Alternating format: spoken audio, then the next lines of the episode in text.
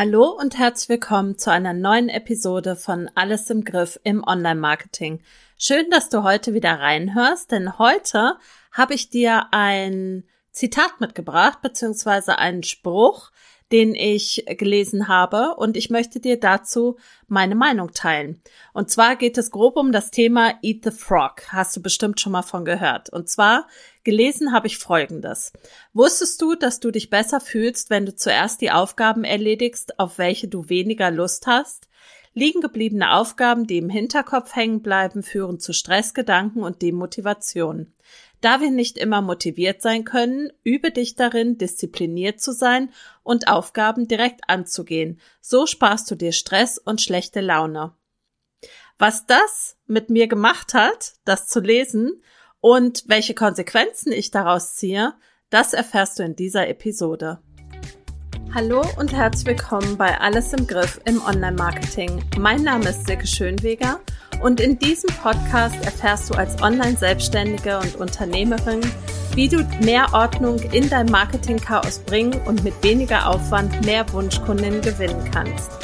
In diesen Quick-Tipps zeige ich dir, wie du in nur fünf Minuten ein wichtiges Learning für dich und dein Business mitnehmen kannst. Viel Spaß dabei! Ja, herzlich willkommen zurück hier zu Alles im Griff im Online-Marketing.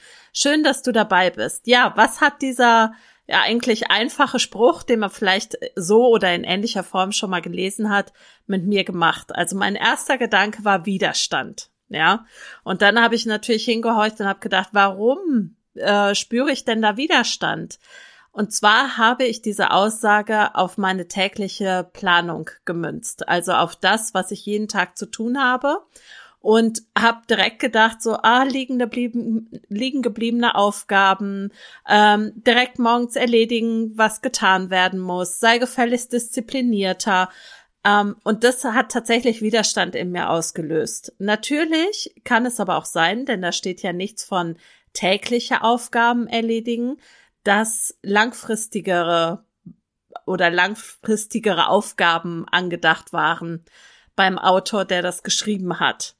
Und deswegen habe ich noch mal ein bisschen genauer hingeschaut und möchte dir ja so ein bisschen meine ja meine Meinung oder meine Vorgehensweise auch mitteilen, wie ich das mit der täglichen und der langfristigen Planung so halte. Also bei der täglichen Planung oder vielmehr der Planung von täglichen Aufgaben geht es ja immer die um die Frage Eat the Frog, also den Frosch zuerst oder Eat the Käsekuchen oder Sahnekuchen oder was auch immer. Ja, also mache ich erst das zuerst, was mir schwer fällt oder das, was mir leicht fällt. Ja, Eat the Frog, das hast du bestimmt schon mal gehört. Das ist ja eine bekannte Strategie zur Verbesserung des Zeitmanagements und der Produktivität. Und diese Eat the Frog Methode geht grundsätzlich davon aus, dass man am effektivsten arbeitet, wenn man zuerst die unangenehmen oder schwierigen Aufgaben erledigt, die man normalerweise gerne aufschiebt. Und der Gedanke dahinter ist, und der ist ja auch vollkommen okay, dass wenn man die schwierigsten Aufgaben zuerst erledigt, man sich dann eben den Rest des Tages auf die einfacheren und die angenehmeren Aufgaben konzentrieren kann, ohne ja, sich um die unangenehmen Aufgaben sorgen zu müssen. Im Grunde genommen besteht die Methode darin, sich jeden Tag in der Früh auf eine wichtige, aber unangenehme Aufgabe zu konzentrieren und sie zu erledigen, bevor man mit den anderen Aufgaben beginnt. Und diese unangenehme Aufgabe wird eben als Frosch bezeichnet, weil es sich dabei um etwas handelt, das man nicht wirklich tun will, aber trotzdem tun muss, um produktiv zu sein. Und natürlich hat diese Eat the Frog Methode ihre Vorteile nämlich zum einen die erhöhte Produktivität, denn wenn du die vermeintlich schwierigste und unangenehmste ähm, Aufgabe zuerst erledigst, dann wirst du motiviert, weitere Aufgaben auch anzupacken und dadurch kann potenziell der Rest des Tages beziehungsweise der Arbeitszeit produktiv werden. Sie führt auch vielleicht zu weniger Stress, wenn man eben diese erste schwierige Aufgabe oder wenn man die schwierigen Aufgaben zuerst erledigt, dann äh, muss man sich den Rest des Tages nicht mehr damit beschäftigen und kann sich dann eben auch auf andere Dinge konzentrieren. Und durch die effektive Nutzung, und das ist vielleicht der dritte Vorteil, Durch die effektive Nutzung der Arbeitszeit hat man dann eben mehr Zeit für Freizeitaktivitäten. So viel zu den Vorteilen. Aber natürlich hat diese Methode auch ihre Nachteile, wie alles so seine Vor- und Nachteile hat. Und zwar kann es sein, dass diese Eat the Frog Methode ja schwierig ist in der Umsetzung. Denn es kann natürlich schwierig sein, die Motivation aufzubringen, sich gerade um diese unangenehme Aufgabe als erstes zu kümmern. Und wenn man den ganzen Tag damit verbringt, nur schwierige Aufgaben zu erledigen, dann kann das eben auch zu mangelnder Flexibilität führen. Und diese Eat the Frog Methode ist sicher kein Wundermittel, denn obwohl die Methode sehr effektiv sein kann, ist sie eben kein Allheilmittel. Ja, das heißt, man sollte immer noch sicherstellen, dass man effektiv plant und organisiert, um das Beste aus der Methode herauszuholen. Das heißt, du solltest ja auch wissen, was passiert denn, wenn ich den Frosch gegessen habe.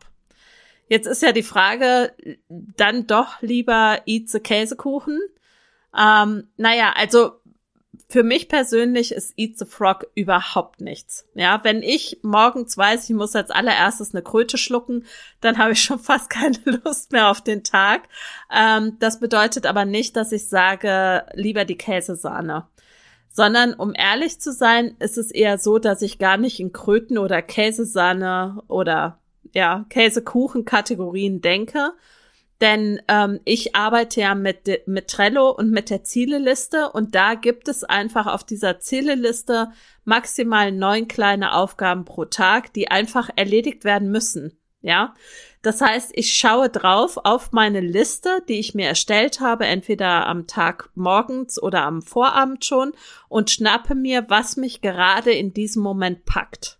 Und da kann es auch sein, dass eine unangenehme Aufgabe immer so weiterrutscht, ja, oder dass ich da drüber gehe. Aber am Ende des Tages habe ich möglichst viele dieser drei mal drei Aufgaben, also drei Hauptaufgaben mit drei Teilaufgaben erledigt. Und das klappt wirklich gut. Und was ich da nicht erledigt habe, kommt auf die Liste für den nächsten Tag. Das muss aber nicht immer die unangenehmste Aufgabe sein, die da rutscht, sondern das kann auch irgendetwas anderes sein. Aber ich bin da oder versuche da sehr viel intuitiver vorzugehen und wirklich einfach zu gucken, was packt mich gerade, was kann ich gerade energetisch schaffen, was kann ich gerade erledigen.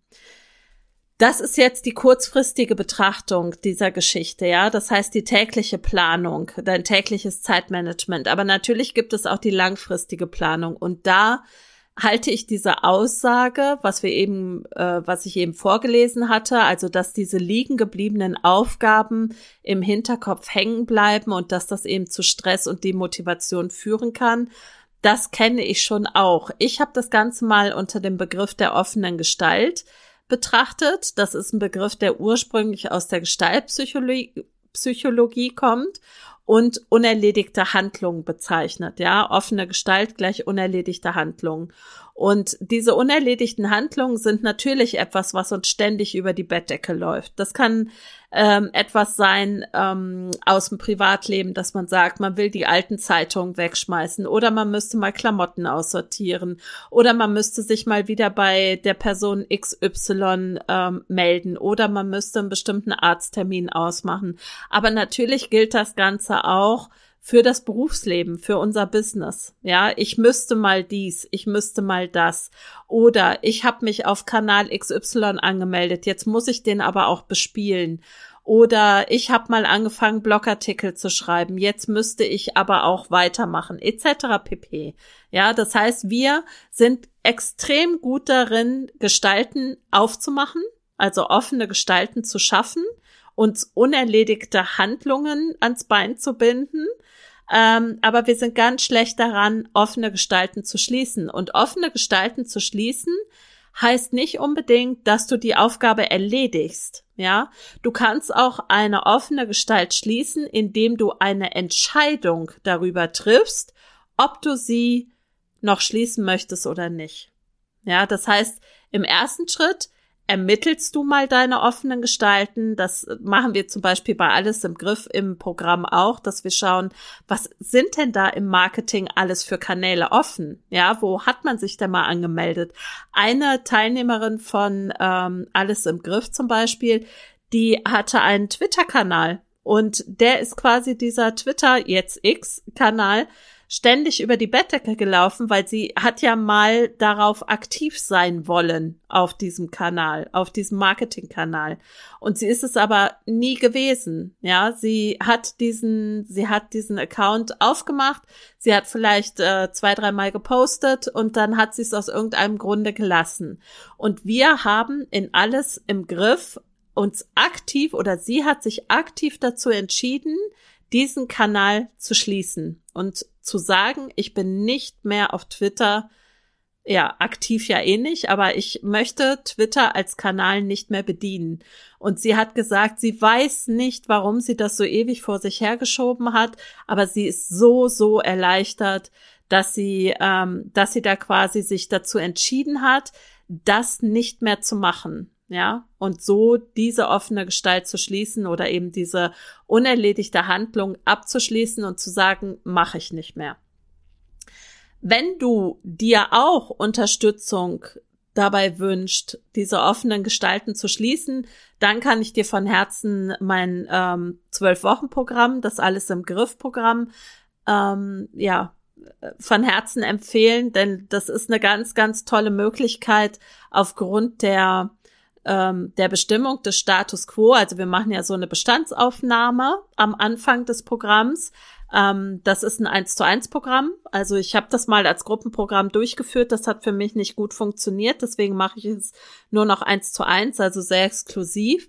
Ähm, da machen wir ganz am Anfang eine Bestandsaufnahme, da nehmen wir uns richtig viel Zeit. Das machen wir ganz ausführlich und schauen hin, was ist da alles da? Ja, was, wo hast du ähm, wo hast du Kanäle geöffnet, die du aber nicht, ja, betreibst oder nicht bespielst, weil du es auch zeitlich einfach nicht schaffst oder weil es zum Beispiel energetisch super anstrengend ist. Deswegen habe ich ja zum Beispiel mit Instagram aufgehört, das beruflich zu nutzen. Und da ist eben ganz wichtig, mit jemandem drauf zu schauen, was ist gerade da um dann entscheiden zu können, was darf auch gehen und worauf darf ich mich stattdessen konzentrieren, worauf darf ich meinen Fokus ausrichten. Und das ist genau das, was wir bei alles im Griff machen. Ich ähm, verlinke dir in den Show Notes zu diesem, zu dieser Podcast-Episode mal die beiden Blogartikel plus äh, Podcast-Episoden ähm, bezüglich des Eat the Frog, also bezüglich der, des Zeitmanagements und auch bezüglich der offenen Gestalten. Ähm, da kannst du super gerne mal reinlesen, wenn du magst. Und ich verlinke dir auch das Alles im Griff-Programm. Der nächste Durchgang startet Anfang März. Am 4. März geht's los. Oder je nachdem, wann wir dann eben den ähm, Onboarding-Call machen, die Bestandsaufnahme. Und ja, ich würde mich total freuen, wenn ich dich dabei unterstützen darf, dein Business ein bisschen zu entschlacken, ein bisschen leichter zu machen, dich zu erleichtern und zu befreien von irgendwelchen Dingen, die dir eigentlich nichts mehr taugen und wo du dich vielleicht alleine nicht traust, Abschied zu nehmen und zu sagen, das mache ich jetzt nicht mehr. Falls du Fragen dazu hast, du darfst mir jederzeit gerne schreiben. Du erreichst mich unter info at silkeschönweger mit oe.com. Und äh, wir können uns dann auch super gerne zu einem Call treffen. Du kannst mir deine Fragen stellen. Alles fein. Ich bin für dich da, wenn du magst. Und jetzt wünsche ich dir eine tolle Restwoche, eine gute Zeit. Wir hören uns nächste Woche wieder. Deine Silke Schönweger.